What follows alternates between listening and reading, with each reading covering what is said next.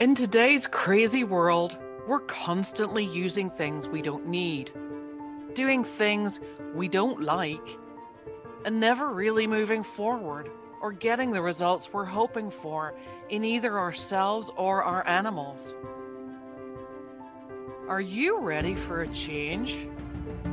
Join me, Wendy Patrick, your host on Quantumly Yours, Finessium Health's podcast, and become empowered to take control of you and your animals' health and well being. We're all quantumly connected, so whether you're round the corner or around the world, it doesn't matter because we can help each other and all work together on our journeys. So come, join me, and together we'll myth bust, share advice, knowledge, truths, and suggestions to help you awaken, grow, and continue your journey to a healthier, happier life.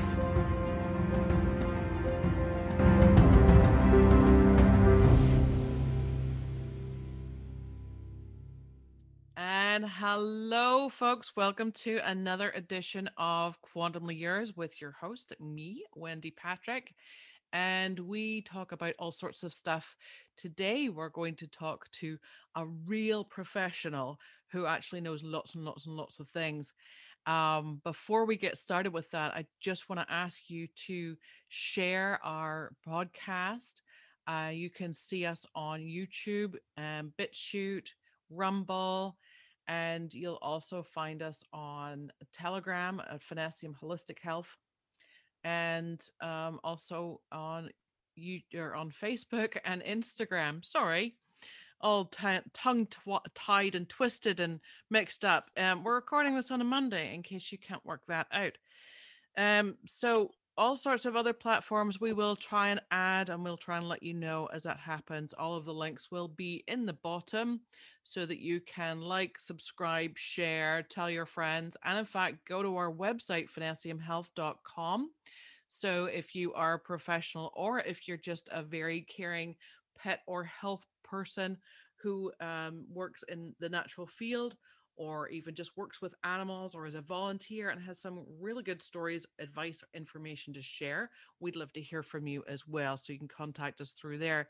So I will now start to introduce my wonderful guest today, who is a very good friend as well. I'm very honored to, to know this lady and have her in my life, even though she is halfway around the world now in Scotland. Um, but Heather Lang is with me today.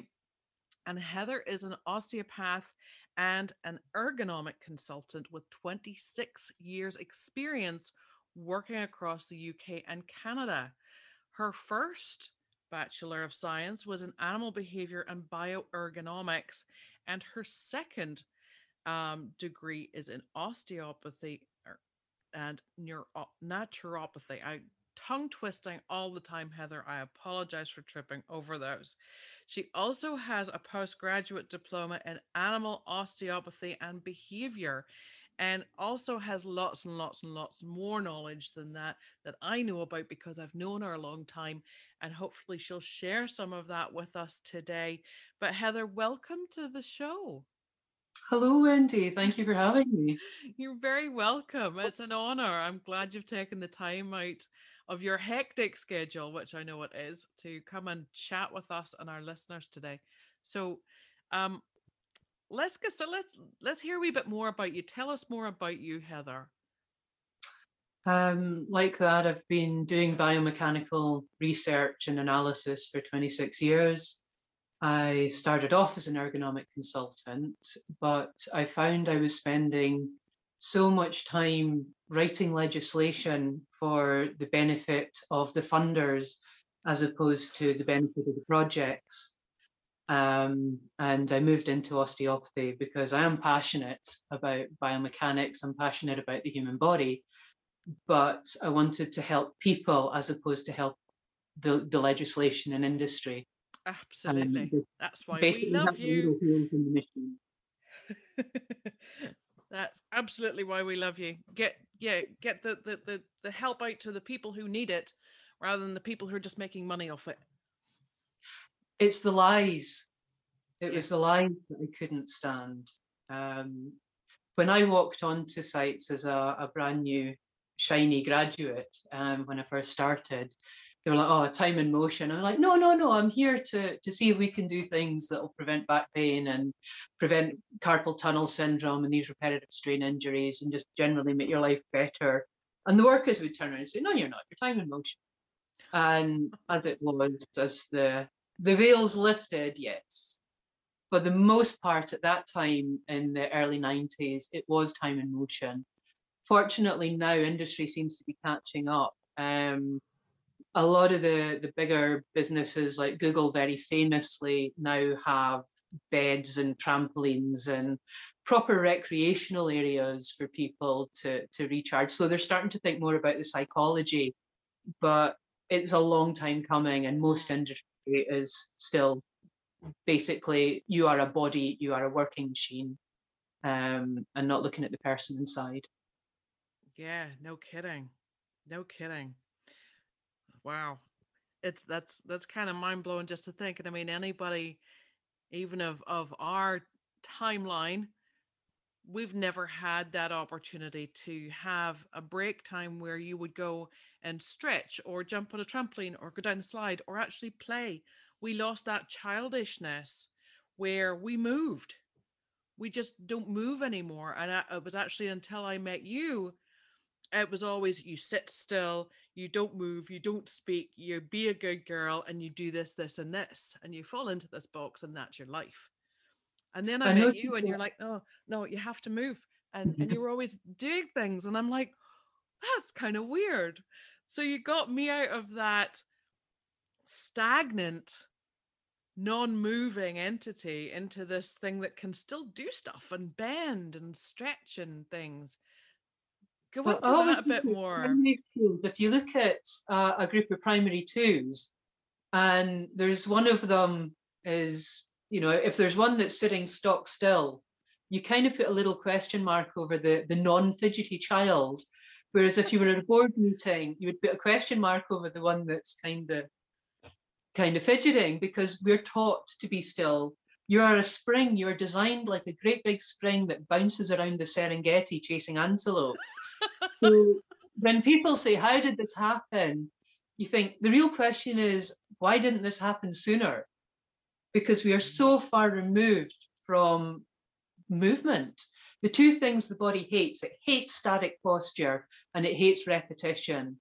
And Mm. anybody who's tied to a desk, what they're doing is statically repeating movements. Um, and I mean, working from home is now that everybody with COVID, everybody's working from home.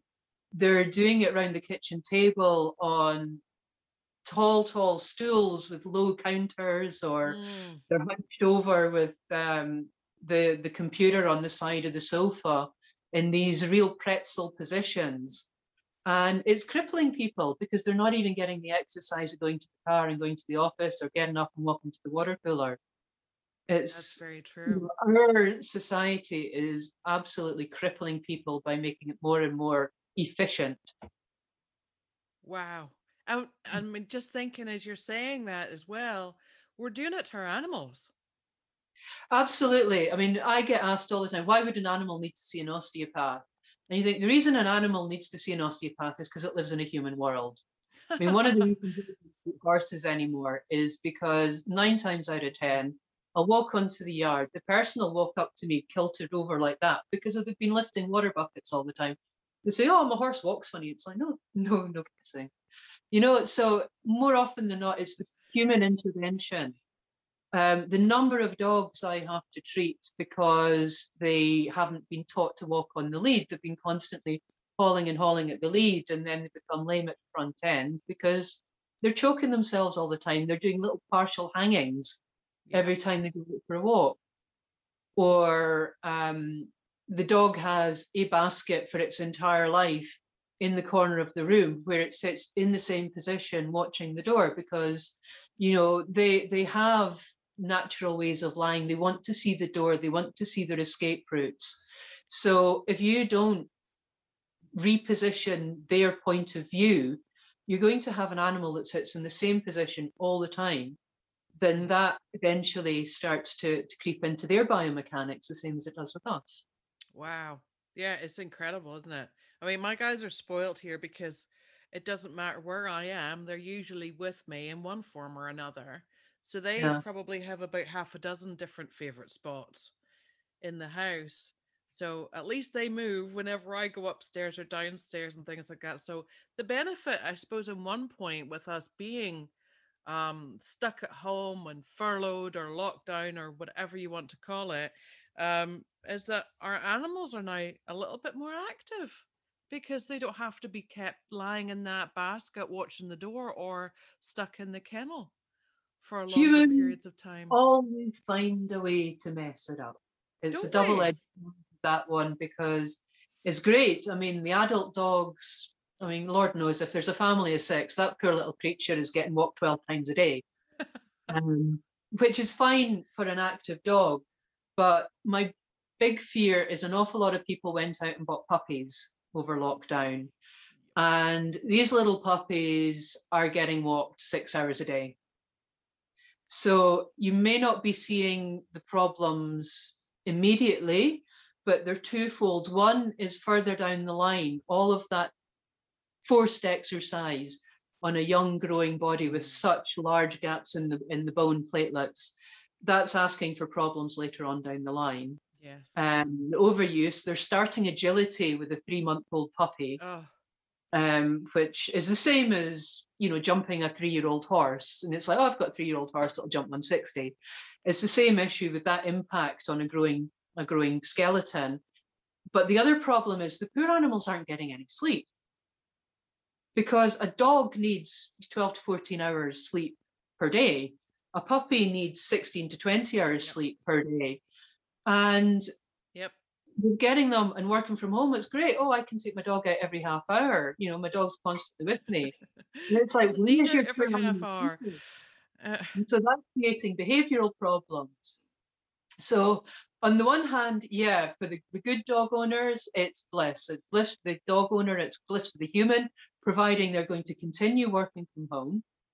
yes. Um, but this is where the animal behavior side of it is really making my heart cry at times um, because a lot of people are getting dogs and we're getting not enough information on training the dog and what the dog needs and enough respect for what the dogs need. Absolutely, yeah. And, and just adding that, I mean, a lot of times it's being added to this really nuclear family as it's now become again, but it's been added as a distraction to the kids who are now stuck home from school or whatever else. And it's not actually helping the development of that animal.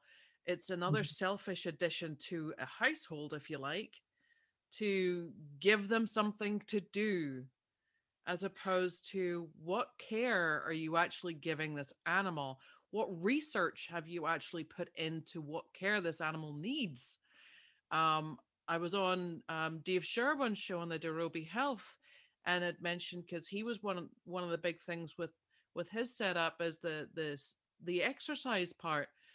And as I said to him, yeah, tired dog's a, a happy dog, but the backside of that is, and even if it's an older dog that they've in, inherited or adopted, um, or it's an older dog that they've had living with them that's now getting all this exercise. The thing is, if your world changes again, then that dog still has to maintain that amount of exercise because you've now got a very fit animal in your house that's going to be going absolutely stir crazy if all of a sudden that stops and you're not doing the eight mile trek every day or you're not doing the, the, the two hour hikes every Saturday and every Thursday and every Tuesday and every Monday afternoon. And it goes back down to a 15 minute around the block. So, I find um, people can get a bit lazy using walking as the only exercise. Mhm. Five minutes of strength training is going to tire a dog out way more than an hour and a half walking it around the woods. Right. Get the dog using their brains. And um, when, I mean, I know I've got a border collie puppy and God love her, she's a little angel.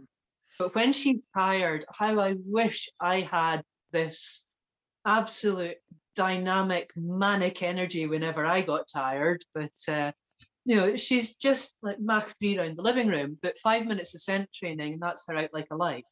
Wow, isn't that funny? Yeah. The poor little creature, all she's ever going to get told is stop that, stop that, don't be, you know, bad dog. Um, which isn't good for anybody's ego. No, no. To, no, um, and th- this is this is another problem I see with folk that have gone out and got the dogs and thinking the dog needs it, the, the dog needs to be tired. Yes, a tired dog, but a mentally tired dog is a far easier creature to deal with than a physically tired dog.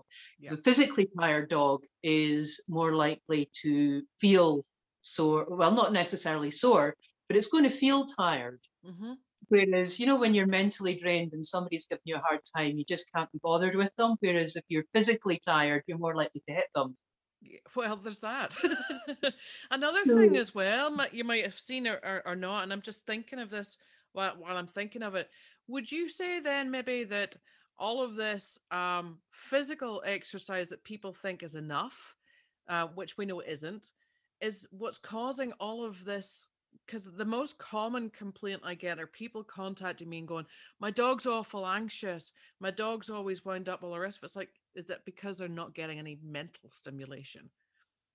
Absolutely. Uh, when you go for a run, um, or take physical exercise.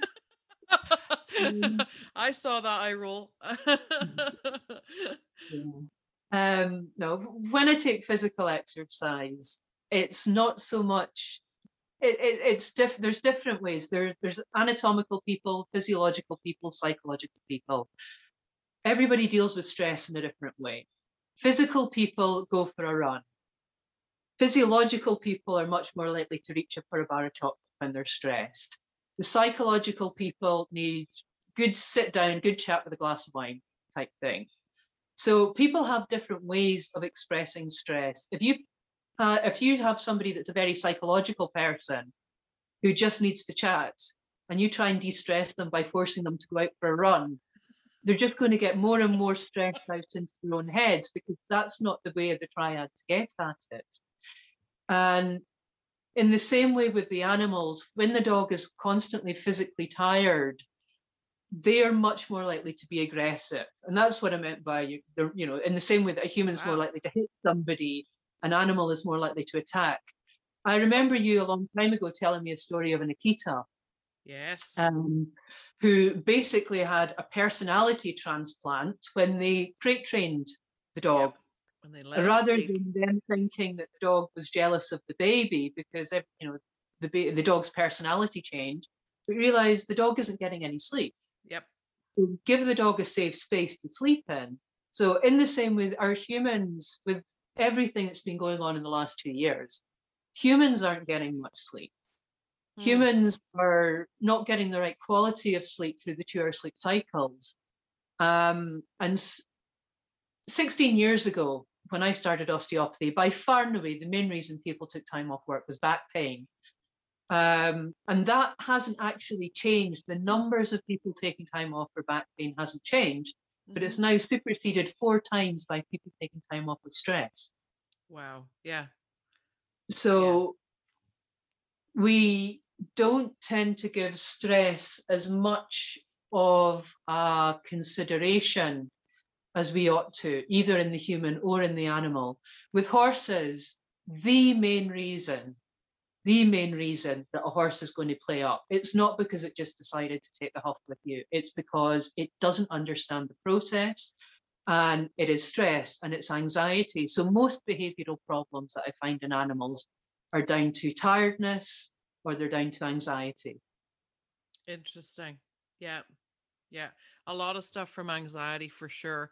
And especially a lot of these situations because they've changed so much. So all of a sudden, the dog that was used to having some really good sleep for uh, you know three four five six hours during the day where a lot of people are thinking oh i'm terrible because i'm leaving my dog alone so long.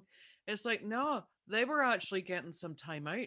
They were actually mm. better off because now all of a sudden uh, yeah the anxiety calls have just superseded any other calls i've ever had before It's like, oh, we need something to calm him down. We're we're going to put him on this, and the vet wants him on that, and oh, we're looking for CBD, and over this and over that, and it's like, all right, give your dog some time to sleep. Mhm. Stop annoying it so bloody much.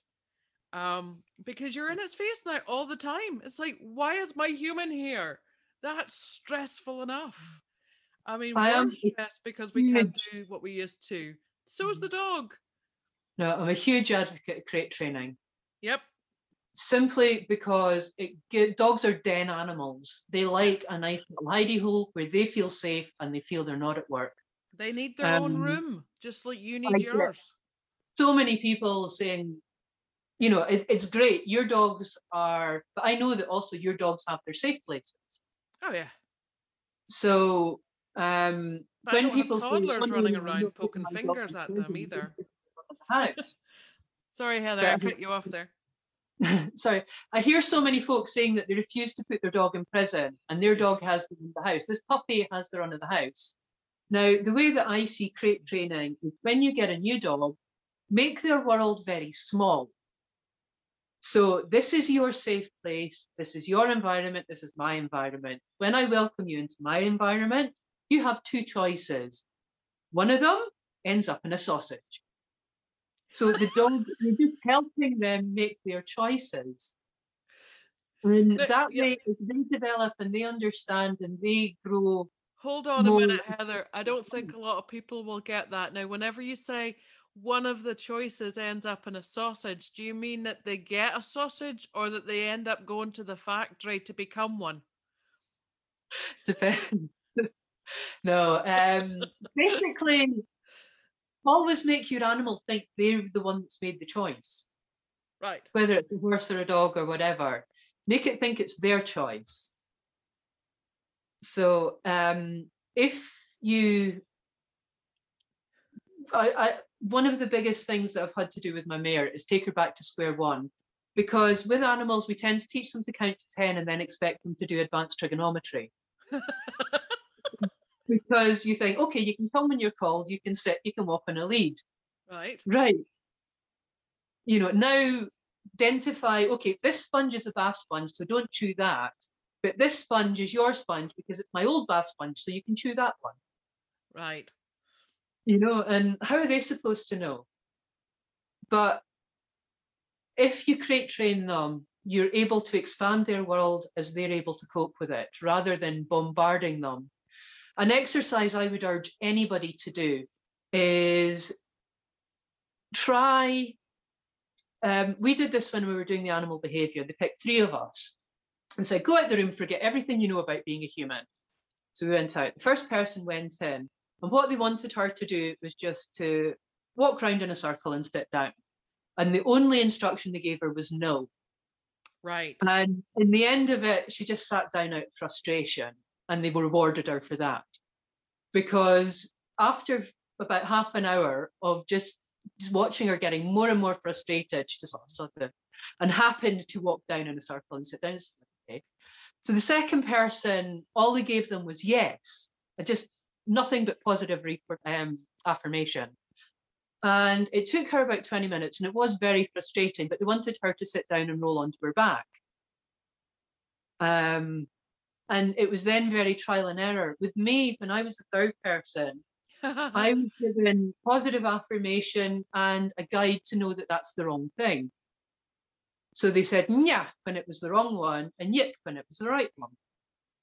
And gave me a pound when they said yip. So the first thing, knowing nothing about being a human, when I walked in the room, was which way round does the room go? Because when I walk, when we walk into a room as a human, you automatically put everything into this 2D picture, whereas a dog sees everything in 3D. So it Oh, doesn't is cool. fully understand, you know, the table is just as valid as the floor, is just as valid as that shelf on the wall. And then if you can actually go around, it's it's a very different way of looking at it. But Huh. given the first person took half an hour to sit on the floor, the second person took half an hour to sit on the floor and roll over, I took 10 minutes with yip and yip to find a diary that was on the desk and look up the German dialing code. Holy cow. Wow. So, That's incredible. So the two things that I got from that is one, let them know that that's not the answer you're looking for. So I use try again. And be careful with your commands because people use down when they want the dog to lie on the ground, but they also say down when the dog's jumping up on them. Exactly. So be very specific, one command. And then yes. when you finish one training, that command, make a clear stop and then start the next commands. Right. Because otherwise it gets confusing for the dog. Yes. And I came from uh, Barbara Woodhouse and then Gary Wilkes and Sarah Wilson's camps and various versions of different things in between. But wrong was always the neutral one that that I got from Gary Wilkes because no is said in every other sentence that you mm. say on a day-to-day conversation with another human in your house. So no mm-hmm. means absolutely nothing because there's no consequence to it to a dog. But if you say wrong is more of a neutral because it doesn't actually hold that much energy either, it actually sounds like a very neutral word. So mm. you're not actually identifying or punishing or rewarding by just saying wrong. Yeah. Which was kind of the nice pause. Let's do that again. Um so yeah, different things like that um, with working. Let's mm. Hmm? Oh, so let's train, and we start, and then at the end of it, I go, and that to her knows it's all done. Or let's play. Or um, but and then so, again, and then we start again. Yeah. Right. Yeah. So I always use um, try again, but then also instead of good girl or anything like that, I go good choice. If she's made a choice, then always just good choice because there's all yeah, like you say, yes is used in so many like good girl or is click. used.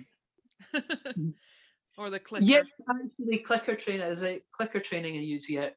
Um, rather than the clicker because by the time I've got the clicker organized and done that, yeah a lot, a lot it's easy to teach a lot of newbies if you like though um, with the clicker because it's more of an identifying noise that uh-huh. everybody is consistent with especially because if i'm going to do any training with someone uh, uh, i only used to do um, private in-home training which of course we can't do that at the minute um, but the clicker would be then passed from the five year old to the adult male to the adult female to the teenage person or whatever and it always sounded the same so there was the consistency which helped the dog to identify what was the mm-hmm. correct mm-hmm. response um, so that's a very very nice way to bridge the gap until the humans and the dogs understand what's required and what the dog's capable of doing at the same time so that's a, it's always a nice way to bridge but heather we've flown way off track on what we were going to talk about today. So I think we're going to have to have you back.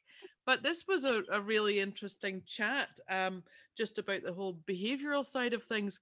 So why don't we wrap that up for today and let's have you back really, really soon. And uh, we'll we'll talk about some other things because um, I, I knew I had some things that I wanted to ask you about. So would you be okay about coming back again? Absolutely. It's always lovely to speak to you, Wendy. Oh, I know. I always love the excuse to do it as well. Mm-hmm. All right, Heather. Well, we will talk to you later then. And folks, hopefully you've enjoyed this. And if you've any questions and stuff as well, please let us know. Um, contact us through the links or through any of the ways that you've watched or listened to us and uh, we will get back to you. Something else I've, I've mentioned with our other guests, and I will mention again with yourself, Heather, that at some point, if we have any interest in doing so, we would like to do maybe a, a live Zoom call where we have some of our guest speakers back again, where we can do a Q&A with some select um, people who decide that they want to jump onto that. So maybe you'd be interested in that as well, Heather. I'm sure that would be almost like a, a day's worth of Q and A's. Wouldn't we get everybody on? Because we've got a lot of people coming on and a lot of people on already that's got lots and lots of information. So um, hopefully we will get out there and get to some of the masses and help them out because the whole point behind us is empowering people to make better choices and to understand different things that they can do instead of sitting inside that box because there is no box. All right, Heather, lovely again to have you. Thank, Thank you, you so much for joining. And uh, we'll see you soon. Thank you for joining us on Quantumly Yours today and stay possum. All information, products, and topics discussed in the show are simply the host and guest's personal opinions and are for informational purposes only. None claim to offer a diagnosis, treatment, or cure. All listeners and viewers are encouraged to do their own research and consult with their own healthcare providers before changing or adapting any new protocols. Finessium Holistic Health, nor any of its entities, assume any responsibility or liability for any consequence relating directly or indirectly from the information contained within the podcast.